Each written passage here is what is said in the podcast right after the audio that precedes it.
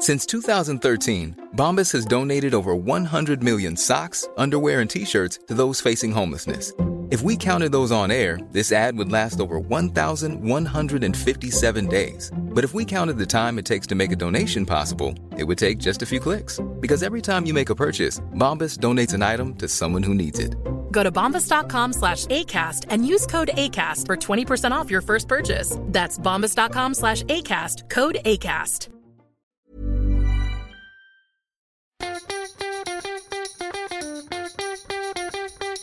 From Barangaroo Studios, the AusBiz COB is the key stuff you need to know about the day in business and finance.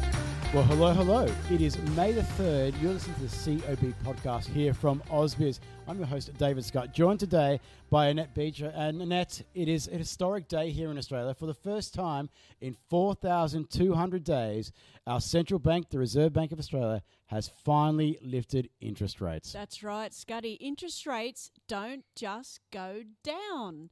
We got fairly addicted to the fact that rates just went lower and lower to the point whereby cash has been free since November last year. So we had a bit of a snap back today. Nobody, and I have to say nobody, called for 25 basis points today. Yeah, what do you make of that decision? Because that just seems outright strange. I've got to say, off the bat, uh, I know that we're going back to you know, historic uh, trends where uh, the RBA used to go move in increments of twenty-five basis points or fifty basis points, and occasionally hundred basis points. I remember 100. in crisis. yep. Yeah, I got that right during the GFC. um, and uh, look, it's no 25 basis points, but taking the cash rate to 35 basis points. Uh, then we've got the messaging as well when it comes to no, here's a last minute press conference to go and explain what's going on as well. Of course, some people say, well, they'll just give away what they're going to do. Well, not necessarily. Yeah, Uh, I- wha- you know wha- what, what do you make of the communication skills today? That does not hold water with me whatsoever. This idea that we could have been told last week that, by the way, we'll have a four or four thirty press conference, and we we knew something was going to happen because at a bare minimum, it was going to be a balance sheet announcement anyway. So we knew that there was going to be a change in policy. So I think that um, that's not great. So in terms of the credibility of the RBA, I will give them a tick for going. They're going in an election campaign because we all remember the Kevin 07 and Glenn Stevens hiking the cash rate during that campaign. So he will go down in history, whether he likes it or not, as the second time in whatever years that this does actually happen. So I'll, I'll give points to the RBA for that, but it really stops there. I mean, no reference to the Fed, no reference to China. Uh, just an eye-watering upgrade to its core inflation forecast. Yeah, and what happened to uh, no waiting for wages data? Because all of a sudden it's gone from saying that I uh, know there needs evidence. Oh, to that's so yesterday. And uh, now talking about I know there's uh, no ex- experiencing no no uh, large widespread increases in the private sector. Who'd have thunk it? Yeah, I know, and uh, yeah, again, I'll, I don't. Hopefully, someone doesn't let these guys off the hook. I know a lot of people have to tread very carefully when it comes to commentary around the RBA. But we were sitting here, um, you know, live as it dropped, and of course, we were finding little nuggets as we went. And I have to say that is certainly one of them. Saying the bank's liaison program has proved that there are private sector wage rises out there uh, and the fact that the next next month or is it two weeks time whatever it is that will show the sluggish uh, public sector as well as sluggish enterprise bargaining agreements. So heaven forbid Scuddy they could have drawn that conclusion weeks if not months ago. So they've really got a lot to answer for this review later this year. Better be wide ranging and have some real recommendations because there's more questions than answers. Yeah, there's not enough uh, market economists on the board as well. Uh, atrociously at reading what's going on in terms of market pricing No uh, and how to go and communicate to the Well, markets. co- they had Guy Debelle to do that. Guy, Guy Debelle, obviously the uh, departed, now departed deputy governor, he was right up the curve when it came to the markets, marketing positioning, market contacts. Once he walked out the door, I think there was a huge gap there on the board. Yeah, he was highly respected. Uh, a lot of people that uh, I spoke to off the record uh, said that. Uh, and look, uh, that position's obviously gone now, but uh, eight hundred fifty thousand dollars, I think, is what the, uh, the, the the rate for uh, the deputy governor is. I'm sure they can probably go find some uh, more people to go and help them out and uh, make, smooth out that communication process. All right, we've said our bit, uh, no, but mind you, we've been well ahead of the curve in this for about six months, so it's nice to finally get some uh, some you know, pat on the back from what's going on, and the evidence was pretty clear for a long way out. But back to the equity market. And uh, look, all Did things well. Mm. all things being equal, uh, just took it in its stride. First time in like nearly twelve years. Yeah, whatever. Yeah, I know, particularly since we all know that uh, during the era of free money, the rise of the retail investor, and I dare say a fair few of those wouldn't know what a rate hike looked like. And so when you look at that SIBO 200 on the screen, it did correct at 230. It sunk to down about half a percent. But then uh, it just seemed to be bought back, Scuddy, because uh, as you said a few times this afternoon, the bond market was already there. Most analysts are already there. So, you know, in now that we've had time to digest it, it really isn't new news. And uh, in fact, we welcome it, don't we? I mean, cash can't be free when the economy is pumping along and practically fully employed. Yeah, look, I, I don't cheer on uh, rate cuts and rate rises, but the, the message is pretty simple when it comes to what's going on here. If it was just an inflationary story, I doubt the RBA will be going and, uh, and hiking rates at all. But it's because the economy, the domestic side of the economy, is very strong, and that's a good thing. It should be It's a good celebrated. thing, The fact that we've got an unemployment rate of four percent should be celebrated. The fact that we're likely to see an acceleration in wage growth is something Good to go news. celebrate as well. Yep. So uh, there is good news in this, although some mortgage holders, of course, will have to go and pay a little bit more on their mortgage moving forward, and probably likely to be a bit more as well as the RBA signal that it's likely to continue raising rates over the They coming months. very clear tightening bias on the table. But as we said, the equity market took it in stride, but it's going to be a tough one, Scuddy, because we know the big dollar, the Fed, will be hiking later this week after that, what feels like a very, very long blackout. So I dare say this RBA move will be done and dusted and markets will be looking ahead. Plenty of uh, analysis on that RBA decision today. Uh, Dr. Matthew Peter from QIC, Martin Whetton from the Commonwealth Bank, and Stephen Dooley have every single uh, facet of uh, economics and financial markets covered for your analysis there. I, I encourage you to go take a listen. And look, that thematic is really keen on the other interviews that we had on the the, uh, the program today.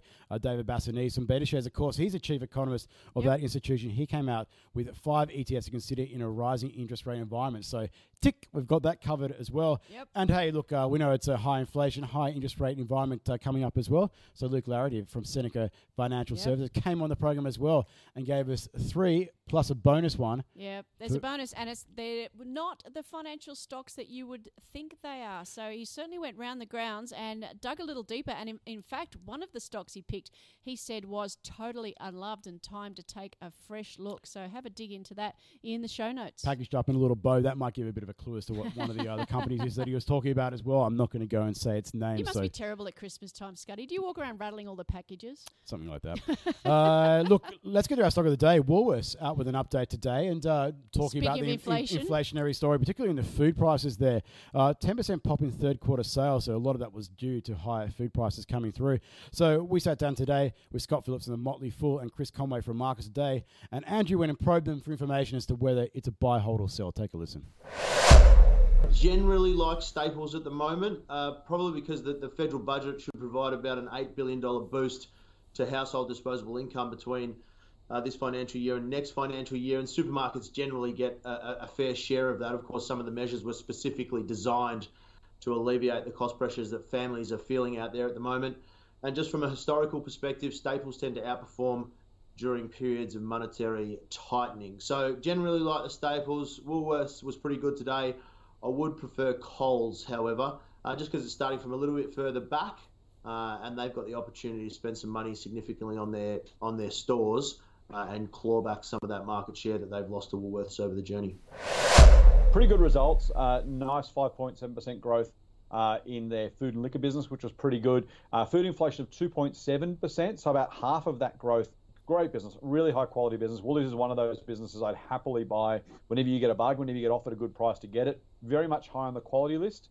Can't buy it at the current price, but they can't do much more than what they did. A very good result for Woolies shareholders today.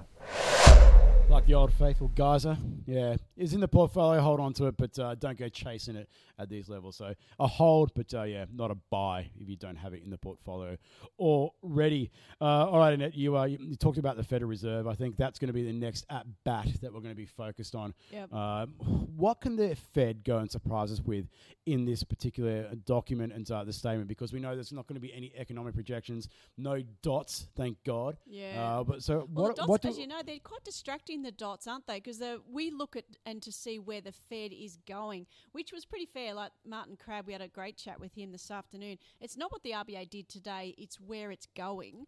And I think some com- some communication from the Fed would be handy. You know, as as much as I'm an old hawk, Scuddy, I can't see them going 75, t- going from 25 to 75 might be a bridge too far. Yeah, maybe go and flag that uh, potentially in the other press uh, post uh, conference, uh, Yeah, post, post meeting a press conference. That's right. Uh, that comes up. the But uh, yeah. Mm. yeah, it's uh, they've got to go and do something. I know a few people are poo pooing saying, "Oh, then there's no way they're going to get up to like 300, 350 basis point of hikes." I still think that's very unlikely as well. Hmm. Primarily because I think that the runoff of the balance sheet is going to be something that's going to be far more aggressive than what people imagine. We saw what QT, the modest QT, when the last tried to go and run down its balance sheet, did to financial markets. You want to see some real carnage? We haven't seen nothing oh, yet. yeah, So let's keep dust it- off that to 94. Yep. Keep a keep a very close eye on that particular area of the market and any Actually, let commentary me that comes just jump in, that. Scuddy, because before we say, you know, and we're worried about the Fed, tom- tomorrow in Australia, I'm going to be taking a BDI on retail sales. We get the, the month of March as well as the quarter. And the reason I, I jump in and say that is, again, with all this rate hike talk, it's not gloom and doom. It's because consumers are spending. So we could see some pretty good numbers come out of Australia as we start to build that Q1 GDP report. I do sus- suspect we won't get a negative one like we did in the US. Yeah, we had a big snapback in uh, in quarterly volumes in the December quarter because, of course, the uh, the economies around the uh, the various states opened up. Thank goodness we started to be an entire nation as one uh, finally again. I'm really, really interested in that report to go and see the breakdown between volumes and and uh, also Yeah, actual we'll nominal sales because That's that's, right. going to be really informative when it comes to an inflationary picture, and it'll probably reinforce just how wrong the RBA got the inflation picture wrong here in this country. Uh, I'm not sure what the liaison problem uh, program is looking at, but certainly there is a few problems there that need to be ironed out. You would imagine. Look, uh, there's still a lot left in this session. A quick uh, programming note as well. If you haven't signed up for it already and you're interested in the crypto space, Mm-hmm. cracking crypto, we're doing a seminar here on the uh, on the, uh, the the site tomorrow. That's right, So 10 we encourage you to go register here on the website. Go check it out for details. Uh, well worth your while because even if you don't believe in the technology and the coin side of the equation at this point, certainly ecosystems and where the technology will go and take us in the future, uh, get on board because that is where the future is lying. Yeah, don't worry about bored apes and yacht clubs. I mean, i- this is the it's the technology behind the uh, behind the crypto that we do need to not ignore. Put it Yeah, that way. for those investors out there, for one example, what we could probably uh, look at when it comes to technology down the line, you know, T plus two it used to be T plus three for settlement for stocks. That's true. How yep. about T plus zero?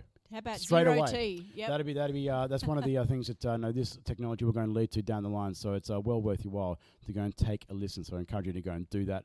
Uh, look, uh, in the interim, let's go and uh, cool our heels. It's going to be a big end to the week. Looking forward to it already. All righties. Cheers, uh, cheers to you, Scuddy, and we will be here live from eight thirty tomorrow morning, including covering any mortgage rate rises from the Big Four. We'll be keeping a beady eye on those headlines for you. Absolutely. We'll see you then.